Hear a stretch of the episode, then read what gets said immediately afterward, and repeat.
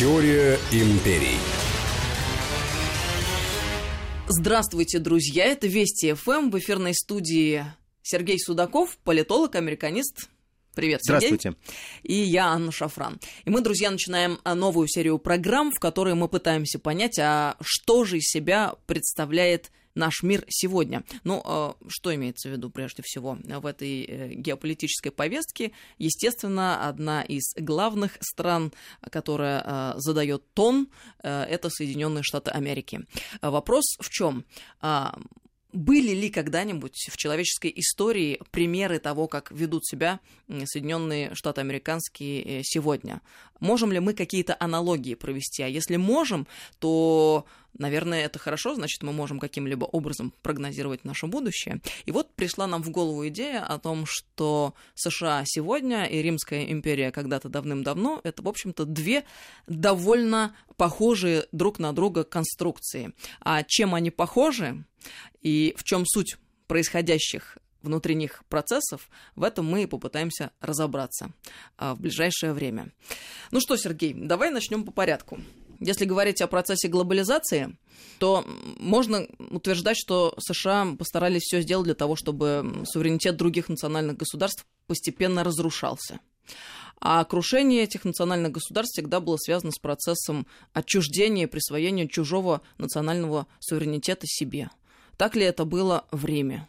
Совершенно логично. Дело в том, что национальные государства, а, многие историки говорят, что они начали существовать только с 1648 года.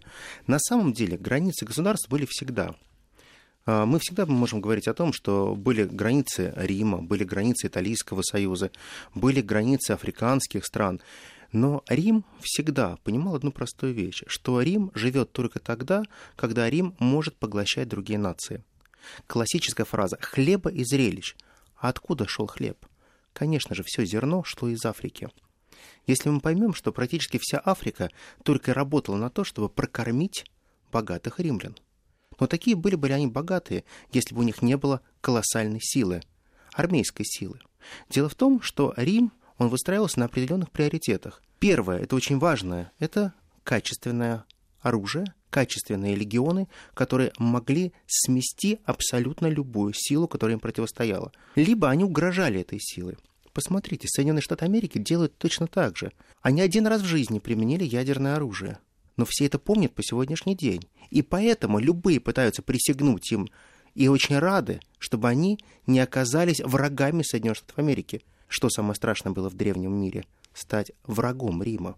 Ведь мы прекрасно помним, что даже когда царь Тигран пытался э, связаться в большую бойню с Римом, достаточно было простого послания, которое передал тогда ему Сула, Луций Корнелий.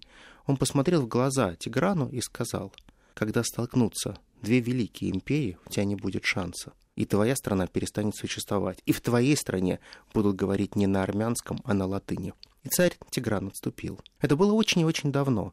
Потом будет еще очень много войн из Армении, из Греции, но никто никогда не хотел ввязываться в эти битвы. Так и сейчас. Соединенные Штаты Америки со времен своего основания практически каждый год ведут войну. И эта война не останавливается ни на один день. Но эта война идет не в Риме, и не в Америке. Она идет всегда за границами великих государств. Ну, получается, в общем-то, с древних времен ничего не изменилось, и обычные простые биологические законы, они всегда актуальны. О чем я говорю? Кто сильнее, тот и прав обычный человеческий двор. Выйди во двор, и сразу будет понятно, кто старший, кто главный, кто может получить бонусу, а кто может противостоять и также ответить. Но мы прекрасно помним то, что Соединенные Штаты Америки не всегда же были такими сильными, не всегда были такими исключительными, которыми они являются сегодня. Они когда-то также вставали на ноги, они также пытались создавать некую свою империю, но им повезло. Им повезло так, как так же, как и повезло Риму, когда Рим смог навязывать свои правила игры. А вот на чем зиждется империя, если мы говорим о Риме и если мы говорим об Америке сегодня? Вот самые главные основания. Ну, наверное, пробежимся. Первое. Это некий титульный язык, на котором говорят практически вся империя. А в Риме это была латынь. Ты варвар, если не говоришь на латыни. Ты варвар, если не знаешь английского. То есть ты где бы ты ни был, Ты можешь знать любые европейские языки, ты можешь знать арабский язык, но прежде всего тебя спрашивают, а вы говорите на английском? Вот согласитесь, первое, что вас спрашивают, когда вы приезжаете в отель, говорите ли вы на английском? А вы никогда не задумывались, почему не на немецком, почему не на французском? Ведь это же логично, когда вы приезжаете во Францию и задаете классический вопрос, говорите ли вы по-французски, а вас так не спрашивают. Вам сразу же задают вопрос, говорите по-английски или нет. Ну, признак цивилизованного человека. Абсолютно цивилизованного человека. И состояние человека. сеньора и вассала? Да, но это, но это поменялось очень сильно. Дело в том, что это тот, кто производит знания. Я напомню одну простую вещь, что, а, например, до Первой мировой войны все научные знания и научные инициативы не происходили из Германии и практически огромное количество трудов было написано исключительно на немецком языке. С остановлением Советского Союза и вплоть до середины 60-х годов ключевым языком, на котором были разработаны все научные знания, а на сегодняшний день это подсчитано, порядка 36% всех научных инноваций были написаны на русском языке. Даже тогда специально придумали систему машинного перевода, как переводить наши книги, которые писали в наши великие физики, химики, математики, чтобы это то знание, которое происходило во всем мире. Но в какой-то момент американцы придумали простую вещь. Наука должна говорить на английском языке. Научные статьи должны писаться только по-английски. Это, опять же, создание метаимперии. Это одно из составляющих империи. Это составляющая тогда, когда все лучшие умы должны говорить на твоем языке и привносить благо в твою цивилизацию. То есть настоящая империя на самом деле это не а, только территория, ну понятно, в самом примитивном понимании, но это и тот момент, когда весь мир рассчитывается с помощью твоей валюты, Конечно весь мир же. говорит на твоем языке, и весь мир исповедует твою культурную модель. Совершенно верно. Ведь мы помним, прекрасно помним, что Рим проводил, производил драхму, сестерции производил. Производил их в серебряном, в золотом номинале, в бронзовом, в медном, в каким угодно. Но очень важно было понять одну простую вещь. Если у тебя есть монета, отчеканенная в Риме, ты можешь рассчитаться абсолютно везде. У тебя есть монета бумажная, на которой изображены американские президенты. Ты также ей можешь рассчитаться абсолютно везде. Мера. Мера весов, мера длины. Вот здесь как раз мы не совпадаем с Америкой. Дело в том, что метрическая система во всех империях должна быть одинаковая. Еще бы чуть-чуть, и у нас у всех были бы галлоны, мили, фунты, но тем не менее мы устояли и сохранили свои метрические системы. А во времена Древнего Рима все метрические системы были абсолютно одинаковые. Если Землю измеряли в югертах, то югерт Земли это была единая мера, которая была и в Греции, и в Италийском Союзе, и в Африке, и даже в том же Ираке, куда доходили америка... куда, сказать, американские легионы, римские легионы. Но все равно на языке вот хочется сказать американские легионы, ну вот очень уже это прям вот навязло. Это правда, да. И, конечно же, фактор территории. Это постоянный рост территории, постоянное приращивание союзников.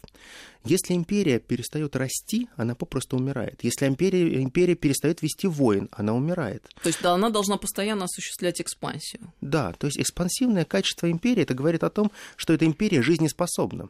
Если империя играет по другим правилам, то по большому счету это стагнация империи. Американцы прекрасно это понимают. Они прекрасно понимают одну простую вещь. Если хотя бы на один день они не остановят войну, неважно где, на Ближнем Востоке, в Африке, везде, где они могут засунуть свои щупальца, да даже у нас, на Украине, если они перестанут подпитывать э, огромными ресурсами те режимы, которые они финансируют, то их имперские амбиции будут угасать. А империя это что? Это концепция исключительности. Есть мы и они потому что мы создали этот мир, этот мир создан для нас, и мы являемся владыками мира, как себя называли римляне. Знаете, когда я читаю тот же новый курс Рузвельта, перелистывая его, я неоднократно встречал такую же фразу, что Америка — это не просто град на холме. Америка является владычицей всего мира, а все остальные должны не только равняться на нее, но и платить за то, что они могут прикоснуться к великому. Но это очень цинично звучит. Цинично, но это Рузвельт. А вот мне интересно, может ли нечто существовать бесконечно долго, если э, в основании и фундаменте заложен некий цинизм или, по крайней мере, какого рода циничные такие элементы, моменты? Мы все помним историю. Мы знаем историю Западного Рима, мы знаем историю Восточного Рима. Мы знаем, чем все это закончилось, каким крахом и руинами это все закончилось и привело к грязной Европе. Ведь та Европа, а, которую мы знали в средние века, это сырая, гниющая, больная Европа. Совершенно другая. Там не было там места той роскоши, которая была в Риме. Там не было тех терм, не было канализации, не было водопроводов. И первые унитазы также появились, кстати говоря, именно в Риме. И это было комфортно. Но про это все забыли. Потому что великая цивилизация убила себя из-за своих суперамбиций. У меня есть ощущение, что Соединенные Штаты Америки в какой-то момент либо они устроят ядерную зиму всему мира, потому что им нужно будет действительно показывать до конца уже свои зубы, либо они в какой-то момент закончат так, как закончила Римская империя. Что будет э, большая большая страна в Вашингтоне, Нью-Йорке, Джорджия, но не будет некого связующего звена, которое бы соединяло их всех. То есть тот соус, который их объединяет. Единая идеология превосходства, в которой в какой-то момент заведет их в колоссальную бездну. А не напоминает ли нам сегодняшняя Америка и Трамп, как президент, который ее олицетворяет, вот те времена, когда Начался закат. Начался прямо. закат, да, ну, по крайней мере, тот момент, с которого э, началось это движение к закату. Что я имею в виду? А, когда Трамп выходит совершенно не стесняясь, говорит о том, что Америка должна писать экономические законы, по которым, в свою очередь, должен действовать весь остальной мир. Когда Трамп ведет себя абсолютно бесцеремонно с э, мировыми лидерами там, на разных э, международных саммитах и так далее и тому подобное. Ну, то есть, когда потеряны берега. Есть такое понятие, как «золотой век Рима». Это примерно с э, время правления Гая Мария э, до Октавиана Августа. То есть это, по большому счету, это сто лет. Это вот столетие, когда было абсолютное римское превосходство. Мы владыки мира, не Рима. Владыка Рима, это означает первый в Риме, это первый в мире. Соединенные Штаты Америки когда выиграли определенную конкуренцию с Советским Союзом, они же почувствовали фантастическую эйфорию. Они почувствовали, что мы есть в этом мире, и мы можем устанавливать правила игры абсолютно для всех у вас даже нет возможности переиграть эти правила игры. То есть они почувствуют, что они наконец э, подобрались к тому моменту, к которому шли на протяжении всей своей истории, э, создавая мировую финансовую систему и так далее и тому Совершенно подобное. верно. Они создавали правила игры, создавали институты, они создавали кучу этих казино, они пытались, э, чтобы все сыграли с ними в азартную игру, при этом они были владельцами этого казино. И тут Соединенные Штаты Америки начинают прекрасно понимать, что град на холме, он же на самом деле на глиняных ногах по большому счету, нет тех реальных оснований, которые говорят о том, что случится завтра большая война с Соединенными Штатами Америки. Ведь основной капитал, который есть в Америке, это финансовый капитал. Это те дутые пузыри, на которые вы вряд ли можете купить что-то материальное. Ведь когда начинается голод и война, очень важно, что конкретно вы производите – вы приходите говорите, я прекрасный биржевой игрок, я зарабатываю на бирже. Ну тогда я вспоминаю Великую депрессию которая началась в Америке. Когда многие, которые чувствовали себя долларовыми миллионерами, тратили шикарные, огромнейшее количество денег на шикарные вечеринки. Вспомните это время Гэтсби, вот это классическое, такое вот, а на чем ты зарабатываешь? Я играю на бирже. Я играю на повышение ставок, на несуществующих компаниях, которые я просто раскручиваю. Это все равно, что биткоины и некая виртуальная валюта. А в какой-то момент тебе просто выключают рубильник и говорят, стоп, а давайте теперь посчитаем, что у нас есть реального. Сколько есть реально стали, сколько алюминия, сколько нефти, сколько газа, сколько всего. И вот тут оказывается, что есть промышленный капитал, это реальное, то, что производит Америка, и есть то все то, что виртуальное. А вот если бы дойти конкретно, то посмотрите, ведь вся Америка, так же, как и весь Рим, они строятся исключительно на виртуальном капитале. То есть виртуальный капитал это выше, чем материальный. О виртуальном капитале мы продолжим разговор через несколько минут, сразу после паузы. Теория империй.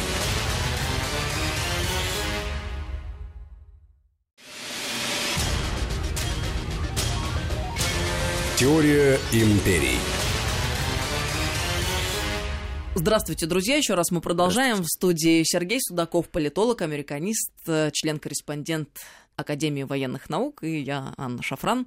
Итак, виртуальный капитал, который был создан в Римской империи и который существует ныне в Соединенных Штатах Америки. Очень важный тут э, капитал, который прежде всего касался а, римского гражданства. Если ты имел, ну, грубо говоря, в кавычках назовем паспорт гражданина Рима, это звучит смешно, потому что паспортов, естественно, никаких не было, но если ты имел право гражданства, ты был гражданином Рима, ты мог перемещаться абсолютно по любым территориям с определенными привилегиями. То есть ты был всегда белым господином, и ты всегда получал определенные привилегии, скидки, ты получал все лучшее. Рим а, заставил весь мир рассчитываться в сестерцах и драхмах. При этом никто не знал, какова их реальная стоимость. Потому что всегда привязывали а, любую валюту либо к золоту, серебру, к бронзе, либо к земле. Сколько тысяч югертов земли обладает Римская империя. Чем больше завоевывала Римская империя, тем больше этих югертов земли она преобладала. Их могли быть миллионы этих югертов. Югерт — это практически не полный гектар, если что проще было понимать. И это все исчисляло реальное могущество Рима, то, что обеспечивало вот те деньги, которые ходили. А дальше, когда мы говорили, это были законы. Это те законы, которые Рим писал для Рима и писал для всего остающегося мира, по большому счету. Другой капитал – это э, то, что Рим крышевал другие нации. То есть они приходили в Африку и говорили, дружище, мы тебя поставим на престол, ты нам будешь должен потому что мы твоих врагов всех убьем, твои враги наши враги, а дальше ты всегда будешь отпускать нам зерно со скидкой 30-40% от дня торгов. Также проходили еженедельно торги по зерну, и каждый раз фиксировалась на торгах эта цена, фиксировалась на неделю. Если ты принимаешь наш строй, если ты ведешь себя как римлянин, ты получаешь преференции. Мы тебя более дешево защищаем, и мы более дешево строим тебе дороги, акведуки. Ты играешь по нашим правилам игры. А если попробуешь сыграть по-другому, песчаная пустыня останется от твоей страны. Короче говоря, э, все это НАТО и американская юрисдикция, которую они пытаются распространить э, по всему миру, и, в общем-то, периодически у них это получается, и даже, может быть, не периодически, а практически совершенно, всегда. Совершенно верно. Продукт... А также система санкций. Совершенно верно. Первый продукт – демократия. Продал демократию, получил подвластных себе э, товарищей.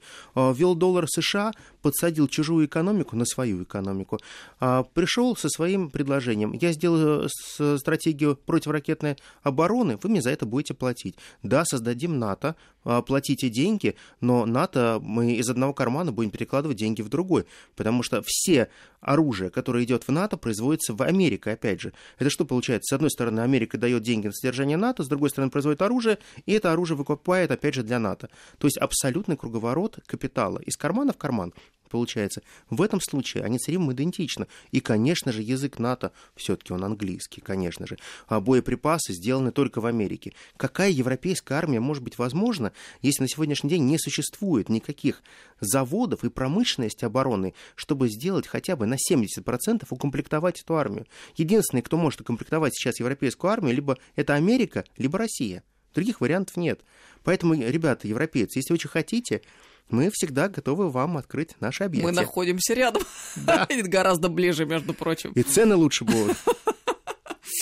А если провести аналогию вот между конкретными личностями, э, персоналиями, и сейчас эм, э, яркий персонаж это Дональд Трамп, который наводит шороху по всему миру и у себя в стране в частности. А если его брат родной? Знаете, я бы привел даже, даже вам простой пример. Вот мне вот, например, нравится такой персонаж, как один из э, владык Рима. Это человек, который стал несколько раз консулом Рима. Это Гай Марий. Гай Марий, а, он а, был достаточно простого арпинского рода. Человек, э, который вырос в сельскохозяйственной семье, были хорошие деньги, но он всегда был италийцем. Он никогда не входил в нобилитет, у него не было никогда аристократических корней, но он был блестящим военным. А, и он посвятил свою карьеру исключительно воинской доблести и чести. И, будучи уже достаточно зрелым воином, зрелым человеком, ему было за 40 лет, Ему повезло встретиться с Гаем Юлием Цезарем. Это дедушка того самого известного Гая Юлия Цезаря с которым он заключил очень важную для себя сделку. Как потом окажется в истории, он выкупил у Цезаря старшую дочку Юлию, которая стала его женой. И через его дочку он стал одним из представителей нобилитета. Ну, выкупил, чтобы было понятно слушателям, заплатил за нее большую, как это можно сказать, большую сумму денег и взял в жены. Да, совершенно верно. Дело в том, чтобы э, Цезарь тогда ему объяснил очень простую вещь, что Цезарь был род очень Юлиев нищий, денег у них никогда не было, а у них было только статус, имя и огромное количество дигнитас, которое было э, в их роду. Это единственное, что их согревало. А вот денег не было. И он предложил ему, говорит, у меня два сына и младшая дочь. Всего четверо детей. Я должен устроить их судьбу. Я хочу, чтобы мои сыновья стали сенаторами. Но чтобы они стали сенаторами, они должны иметь собственность. Они должны иметь хотя бы по 500 э, талантов денег. И тогда он предложил ему сделку. Заплати 2000 талантов в качестве приданного. Внеси и бери мою дочку в жены, а за это ты получишь статус. И так Гарри Мари за счет капитала входит в большой истеблишмент, который его не принимает. Это такое классическое вашингтонское болото, которое ненавидит нашего любимого и нелюбимого господина Трампа. То есть есть элита, которая сложившаяся и которая наследственная, в общем-то. Конечно же. И которая всяких выскочек не хочет принимать и не принимает де-факто. Так вот, да, совершенно верно. А Гай Мари, когда пытался выстраивать э, некоторые связи, он был богат. У него было огромное количество клиентов, у него было десятки тысяч клиентов, у него было достаточно хорошее отношение со всеми сенаторами. Но как только он решил всем сказать, что я такой же, как вы, потому что моя жена из высочайшего аристократического рода, который ведет свои начала от Энея и Венеры, то все ему сказали, дружище, ты мужлан и талик, и ты должен заниматься либо скотопасцем быть, либо воином, но никогда не политиком. И вот тогда он начал разворачивать активную кампанию войны против всего этого римского истеблишмента. И надо отдать должное. Гаймари все-таки смог победить этот истеблишмент. Он смог его покорить и поставить на колени. Но ему это удалось только при помощи внешней угрозы. Если бы германцы не стали нападать, ничего бы не вышло потому что только перед внешней угрозой нация сплотилась вокруг Гая Мария. Мне очень чем-то это напомнило потоки иммигрантов, которые тысячами шли из Гондураса, в Мексику, должны были перейти границу с Соединенными Штатами Америки, устроить дебош, прорваться и сделать целый коридор, чтобы можно было свободно входить на территорию Америки. Это и есть та самая внешняя угроза, на которую да, поднялся и вот Трамп. тут, и вот тут Трамп, как великий полководец, говорит, 15 тысяч военных перебросим на границу, будем всех расстреливать и убивать. Потом откатился, сказал, нет, я лично харизма их остановлю. Я вас всех смогу защитить. Я приму антииммигрантские законы. Мы остановим эту угрозу. Построим стену. Построим стену. Все будет замечательно, все хорошо. Опять же Китай. Китай, который готов задушить всех американцев и отнять у них все рабочие места. Но тут Трамп говорит, мы сделаем все возможное для того, чтобы ввести суперзаградительные пошлины для Китая. Мы перестанем а, продавать им наши продукты. Мы сделаем все для того, чтобы э, стать настоящим императором, настоящим полководцем Рима. Но на самом деле ждали, когда придут германцы, примерно пять лет. А господин э, Гаймари в это время пять раз избирался от абсента в отсутствие. Его просто продлевали полномочия консула, а он все говорил, Идут, идут страшные германцы. Ну, в итоге германцы пришли, бой был дан. Конечно, это была очень большая битва. Удача была на его стороне. А что было дальше, об этом мы узнаем через несколько минут после паузы. Теория империй.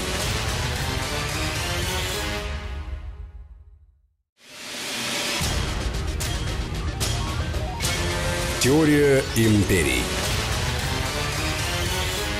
Сергей Судаков и Анна Шафран в студии. Мы проводим параллели между империями Древний Рим и Соединенные Штаты Америки. Что общего и чего можно ждать в связи с этим э, в будущем от нашего главного геополитического оппонента.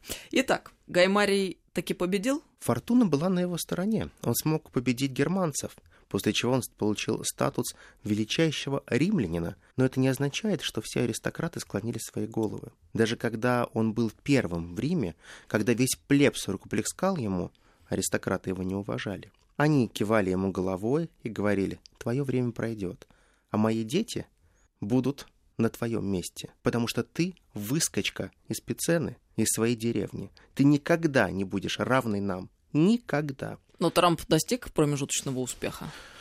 Трамп достиг промежуточного успеха. Но а что происходит с Вашингтонским болотом? Неужели Вашингтонское болото перестало каким-то образом реагировать на Трампа? Неужели средства массовой информации перестали бить Трампа? А, кстати говоря, в время были средства массовой информации? А как распространялись новости? Ведь это же было всегда интересно.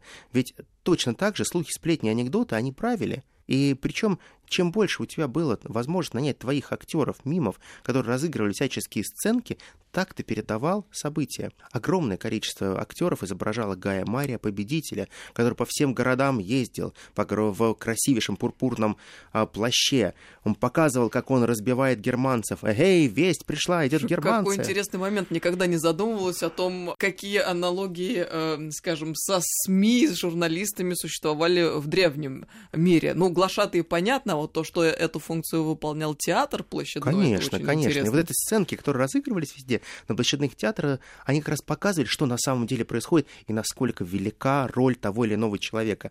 Чем больше ты платишь, тем лучше тебя играют.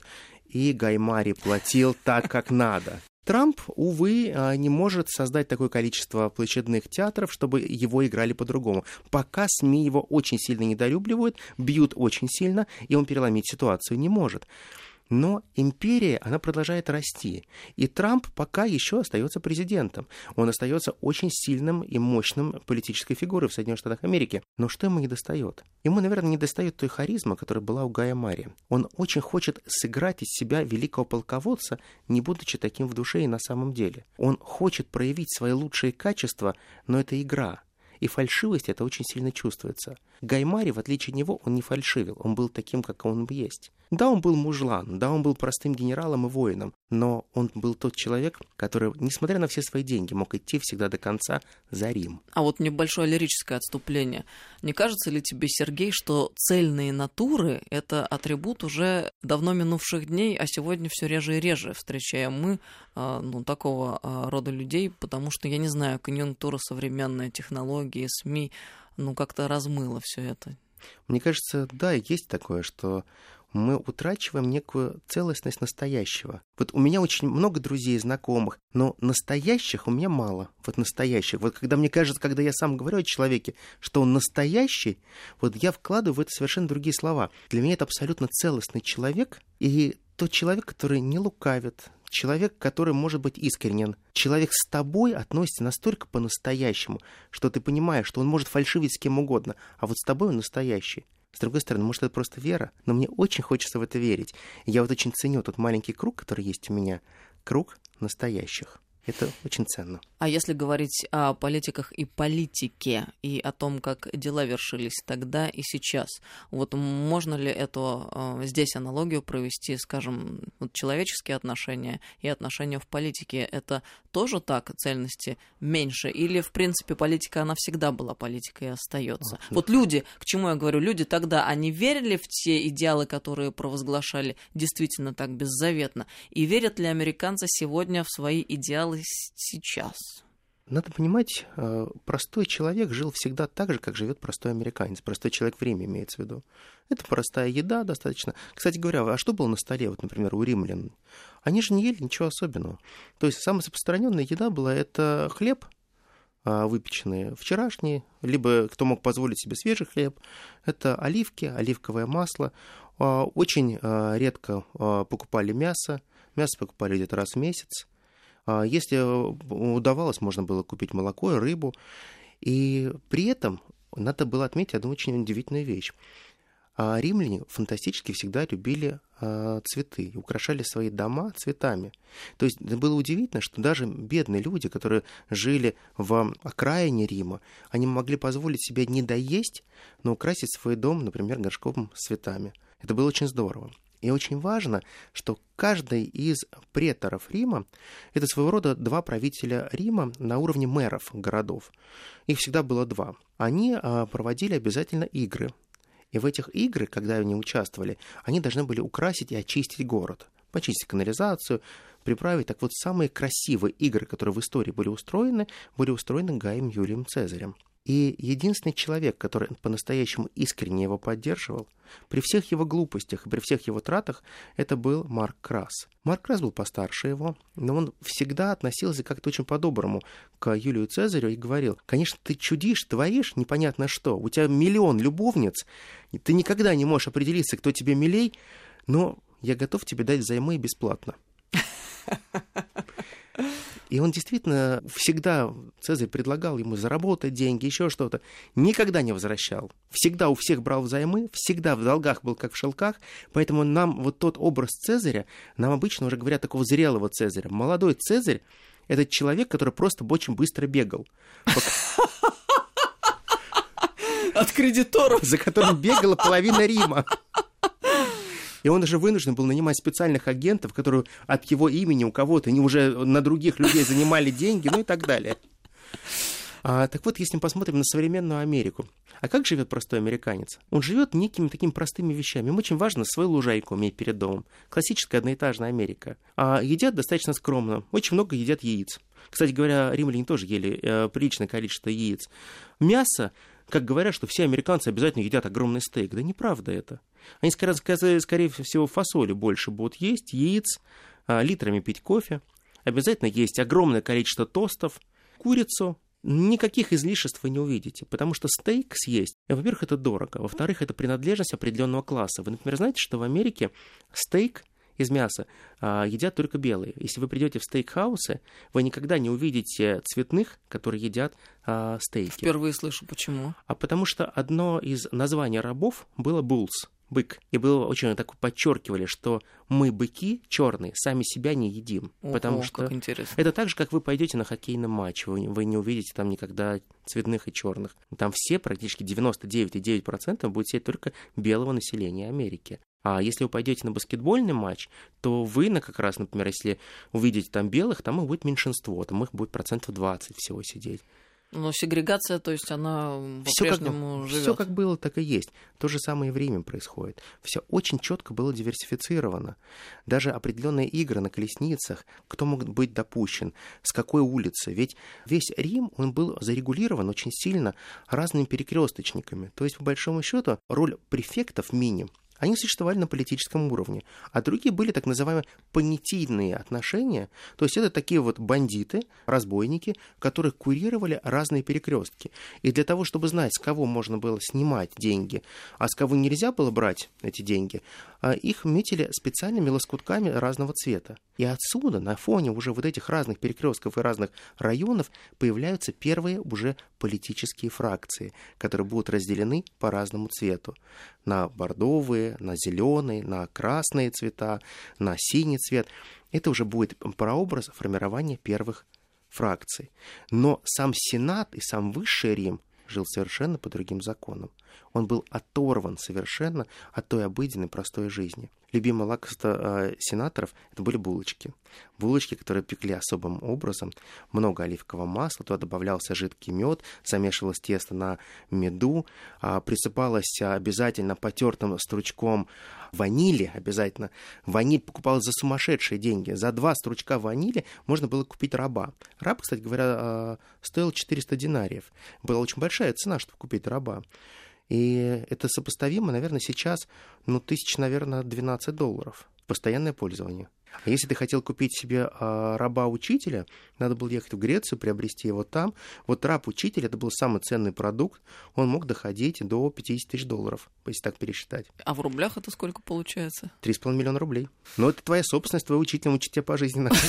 Не надо платить потом зарплату. Слушай, как интересно. Но вот про долги еще ты сказал, это ведь тоже э, такой момент. Э... Долговые расписки. А это называется как акцио, действие. А отсюда же появляется очень простая вещь. Ты же долги можешь продать и перепродать.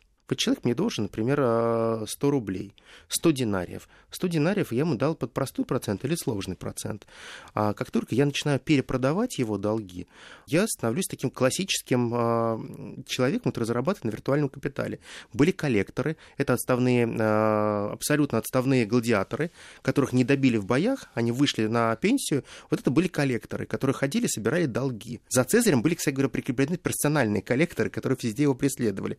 Он их уже знал, и, и приплачивал им в день, чтобы они его просто не убили. И привычка американцев жить в долг, э, в ипотеку и Абсолютно по разным то же кредитам. Самое. Абсолютно то же самое, потому что а, огромное количество институтов, через которые давались кредиты, это было нормально.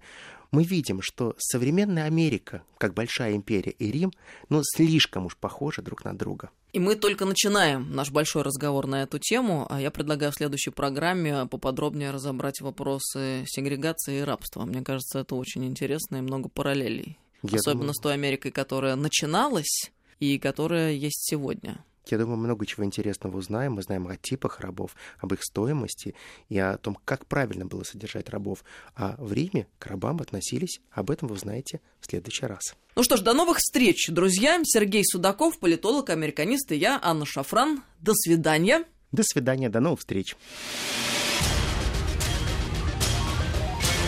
Теория империй.